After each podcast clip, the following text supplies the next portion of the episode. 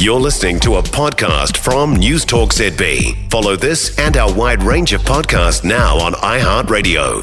Heather du Plessis-Allan. Okay, so alarm bells have been ringing at the Reserve Bank of Australia, warning this week that the risk of inflation ticking upwards is increasing. So the bank raised the official cash rate to 4.35% last week. It's the highest rate in 12 years. Inflation was at 5.4% in the third quarter. The bank thought a hike was needed to force inflation to slow. HSBC chief economist Paul Bloxham is out of Sydney. Hey, Paul. G'day. Do you see The Economist has ranked Australia as the country with the biggest inflation problems, most entrenched inflation in the world? Would you agree with that? Certainly, we've got a sticky inflation problem in Australia. I think the other thing that's happened is the RBA has been very clear uh, all through this hiking process that they were going to take a slower road to getting inflation down. They decided early on they didn't want to lift interest rates as aggressively as elsewhere, and they haven't.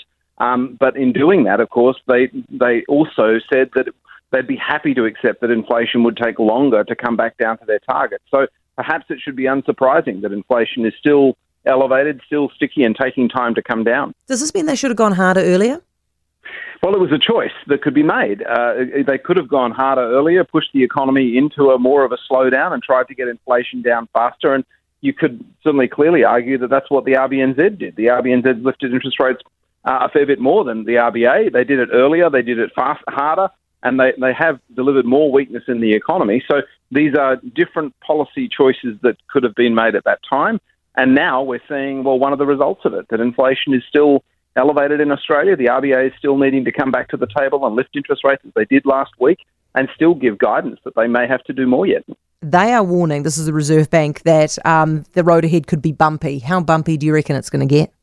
Well, this is what they're pointing out that although inflation has peaked and although it's coming down, it's still too high, and the parts of it that are still too high are, are the sticky bits, the bits that don't tend to come down very quickly. Services inflation in particular, things like rents, insurance, electricity, these are harder to get down. And so, yeah, they're warning that it may very well be not as easy to get uh, inflation down um, and that they, I guess they've got it. They've still got a tightening bias, so they're hey. still suggesting they may have to lift rates again. Yeah, you guys have got a massive population growth driven through uh, migration, just like ourselves. What impact has it had for you? Well, it's driving a part of this inflation, but it's also driving very strong growth in, in the Australian economy. We've got ex- very rapid uh, population growth going on right now in Australia. As a result of that, the RBA has been uh, has had to revise up their growth forecasts. And we think that it's also contributing on the margin, at least, to that to that inflation challenge. You can see it in things evidently in things like rents, where rental demand is very strong, rental vacancies are very low. It's contributing to inflation. Right. So, where do you see? What's your guys' forecast for where you see the official cash rate going in Australia?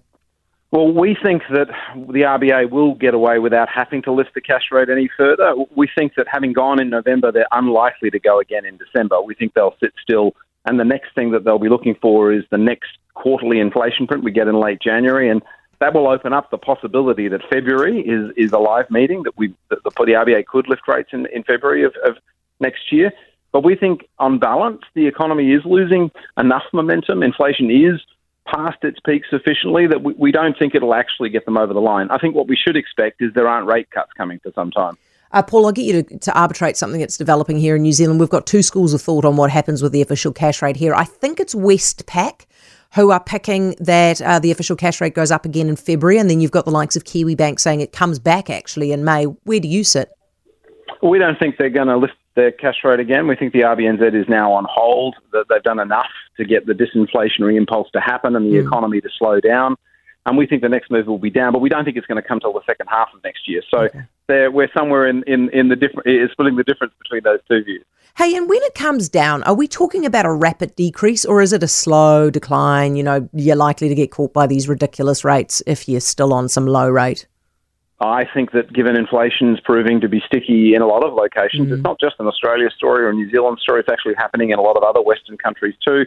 That that will mean that interest rates probably are uh, sticky higher as well. It, it, even when they start to come down, it'll probably be a slow process. Mm. Paul, hey, thank you for your expertise. Paul Bloxham, uh, HSBC's chief economist.